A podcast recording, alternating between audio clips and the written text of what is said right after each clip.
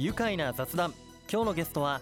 コンテナの販売を行う宇都宮市鶴田町の建設産業廃棄物業のピースノート社長の川村君武さんです。よろしくお願いします。よろしくお願いします。はいお電話で登場ありがとうございます。はい。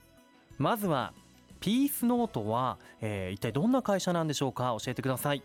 はい、えー、弊社はですねリサイクルを中心とした建設参拝を行っております。それで若手を中心にやりたいことに挑戦をするという会社でございます。はい。であのお話の最初にありましたコンテナということなんですがコンテナっていわゆるあの四角い大きな鉄の箱？はい。ですよね。そうですね。まあ、コンテナにもいろいろちょっと種類がありまして、はい。えーと、通常、えー、世の中に結構みんな見ているトラックの後ろについているコンテナっていうのはあるんですけれども、はいうん、それは基本的には日本では製造していないので、海外で作っているものが非常に多い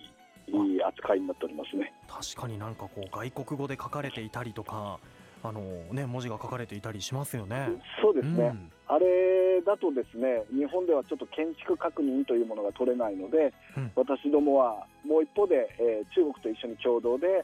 えー、実質と言われる建築条件が満たせる鉄を使って、えー、それも販売しております。へこの日本のこの基準で作られたものの方が強くて頑丈っていう。そうですね。また一方でうちの方は、えー、レシペンテといって、えー、バラバラにできる特許を持っている、えー、コンテナも販売しております。へえじゃあこう現地に運んでそこで組み立てるっていうようなこともできるんですね。そうですね。コンテナだとどうしても入れないところがありますんで、うん、そういったところは、まあ、IKEA の建物みたいな形でバラバラにしてまた作ることができるっていうような流れですね。なるほど。で今回その独自に作っているコンテナで医療用のコンテナっていうのを販売することになったんですね。はいそうです。これは、えー、どんなものなんでしょうか？はいえー、とですねあのー、医療の方でですね、えー、内装に陰圧設備をつけたり、えー、しながら入り口を2つにして、はい、えー、医療従事者とか、うん、えー、これから、えー、コロナでいろいろ大変なところがありますんで、うんえー、病院に行った方、妊婦さんとかですね、うん、そういう方を守るためのコンテナになっております。なるほど、もうそのコンテナの中でこう治療とか診察ができる、はい、そんな場になって。すべ、えー、てはできるわけではないんですけれども、はい、あのできる限りその感染を防ぐっていう形で、えー、構造を作っております。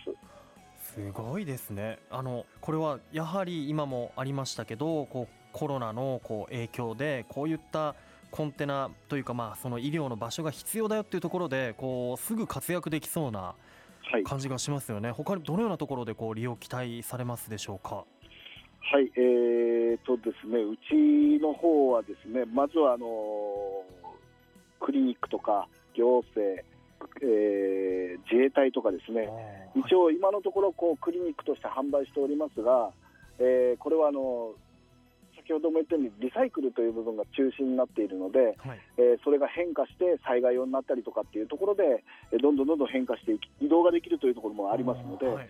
そういうところに使われていけばいいなと思っております。いろんな場所で、ね、まさにモバイルですよね。そうですね。使うこともできてリサイクルもいろんなところで使い終わっても違う使い方ができるっていうところがまた魅力的なんでしょうね。はい、い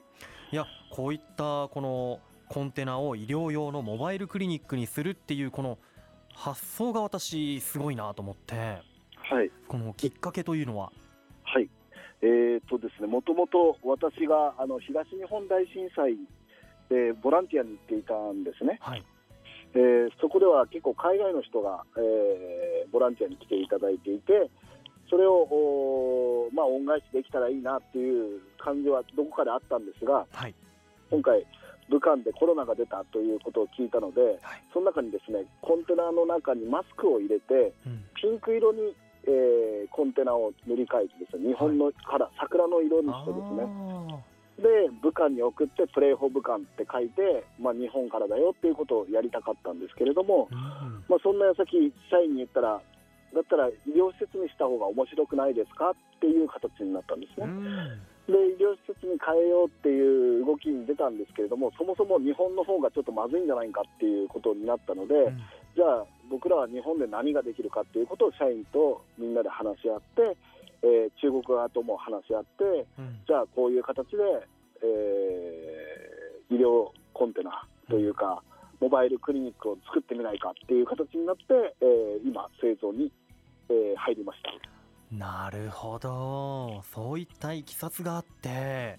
やっぱりあのー今医療用のテントとかって耳にしますけどはい、医療用コンテナになるともっとこう頑丈だしはい、こう長期的なスパンでこう使っていけそうですよね。そうですね。あー医療用コンテナですとおコンテナだと形を変えることができますので、はい。医療で使わなくなった時にまた災害用で使えたりとかあまた、えー別の用途で倉庫にも使えますしいろんな形で、えー使っていけるような体制は取れますね。ーなるほど。いや他にもこのコンテナを活用して宇都宮市内でもはい。美容室だったり、はい。カフェとかランドリーでもこうコンテナが店舗になっていたりしますよね。そうですね。こちらもあピースノートさんが手掛けて、はい、はい、えー弊社の方で先ほど言った、えー特許を持っているレシペンテというものを使って、うんうん。まあ、コインランドリーカフェとか、ランドリーカフェですね、うん。美容室とか、あと岩手の方に、えー、切符市緑地ということで、コンテナを使っていただいて、街を作るっていう事業にも参画させていただきました。ああそれも面白い。いやあの本当ねあの私もコンテナのこう店舗見かけたことありますけど、やはりこうおしゃれで目を引きますよね。そうですね。あの武骨感とかがあったりとかしまして、まあ、すごくあの皆さんにかっこいいとは言われておりますうね。んなんかこうは大きな四角いのものがこう2つこう組み合わさっていたりとかしてはい。はいなんかブロックでっかいブロックみたいな。はそうですね、うちの方でも会社ではレゴみたいにこううん。移動ができたりとか、う遊び心があふれるような、うん。まあ、世の中を作れるようにしたいねっていう感じですかね。ねいやあの川村社長が感じるコンテナのこういいところっていうとどんなところでしょうか？はい、えーコンテナはですね、ちょっとプレハブとの違いっていうところは、例えば中に物が30トンまで耐えられると言われているので、中に物が入った状態で移動ができるというところが非常に利点だと考えております。で、もともとはこれはあの輸送で使われているものなので、世界どこに行ってもコンテナっていうのは移動ができるようになっているんですね。もうそういうツールが世の中あの世界には出てあるので、うんそういった部分ではもっともっとこう移動が簡単になって、もっとお自分の、あの可能性が広げられるようにしていけるような形を取れればいいなと思ってますね。確かにねこう船に乗って海外に行くこともできるし海外からこう日本の港に入ってきてもちゃんとそのコンテナをこう移動する大きな機械とかありますもんね、そうですね。えー一つ疑問だったんですけどコンテナをばらして運ぶ場合ってはい。コンテナに入れて運ぶんですか？コンテナに入れて運ぶこともできます。あ。そうなんですね、はい。疑問が一つ謎が解けました。は いいやーでもね私も本当魅力的に感じていていつか庭先にこうドーンとね物置としてこう置いてみたいなとも思うしいやーなんか商業施設にもできるし今回医療現場にも利用できるなんていうのは本当目からはい。鱗ですね。本当いろんな使い方できますよね。はい。それでは後半も川村さんにお話伺っていきます。一旦ここでブレイクしましょう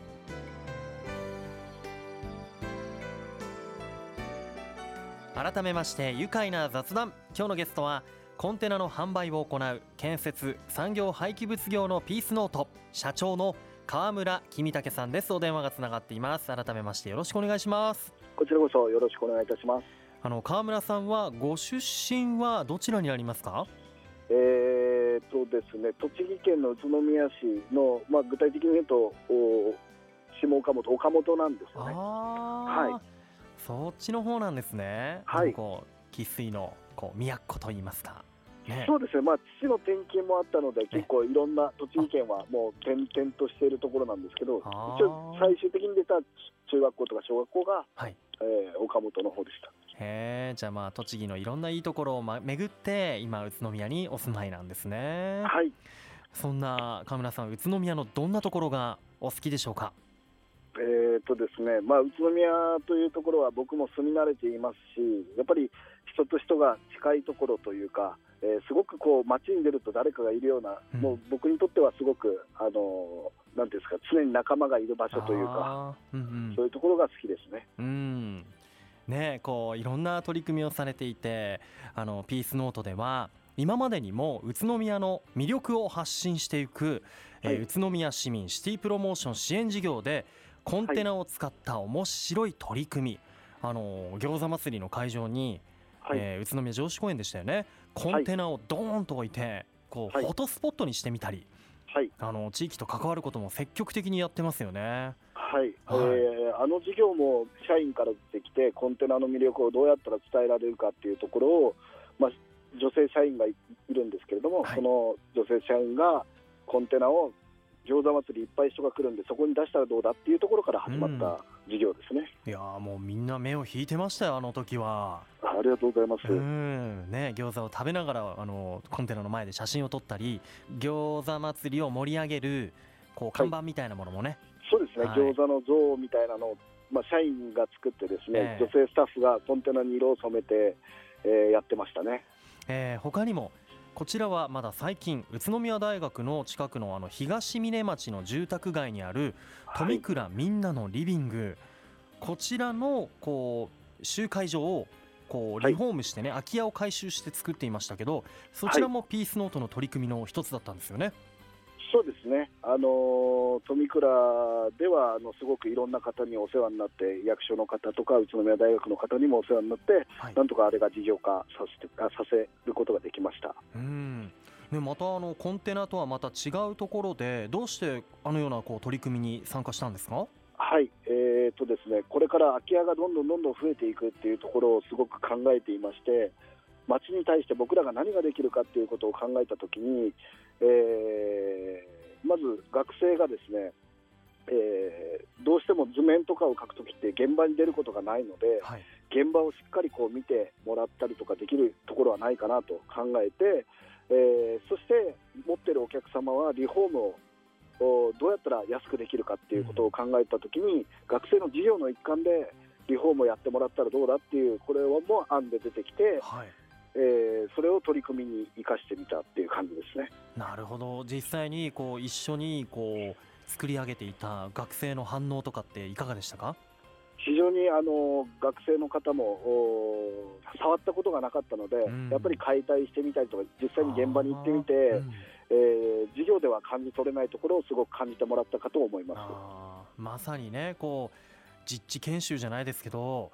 もう実際にねこう社会に出る前の学生が実際のこの空き家対策を肌で感じながら自分たちでこうデザインして作り上げていくっていうこうことができたんですもんね。本当いい経験になりますよね学生にとっても。そうですね、うん。学生にとってはすごく、まあ、いい経験、私どももあの非常に学生とコミュニケーションを取ることによって、えー非常に若手の意見も聞けて、非常に良かったです。あーすごい取り組みだなと思っていました、えーそしてピースノートこちらの会社をこうそもそも立ち上げるきっかけっていうのは川村さん何だったんでしょうか？はい、えー前座でもお話ししたように、僕が3.11の時にはい。ボランティアとして行ってたんですけれども、はい。どうしてもあの街があー暗くなっていたところを非常に見たんですうね。ん。えー本当にライトがない状況っていうのってなかなかこう感じることできないんですけどどこ行っても、えー光がないっていう状況を見て僕らに何ができるかなと思った時に周りにゴミしかなかったんですよね。でそれを見て僕らは何でゴミゴミでいろんなことを変えてみたいリサイクルしてみたいとか、うん。まあ、ゴミでいろんなことにこう活躍していきたいと思って、えーかけらを拾い集めるということでピースノートっていう会社を作りました。はあ。ねピースというのもあのラブピースのピースではなくてかけらのピースなんですよね。そうですね。PIECE でピースノートとなっています。あの最近では海外の方でもこう、はい。事業をやられているそうですね。はい、そうです、うん。えー私ども、やっぱり私どもの会社の強みというところと、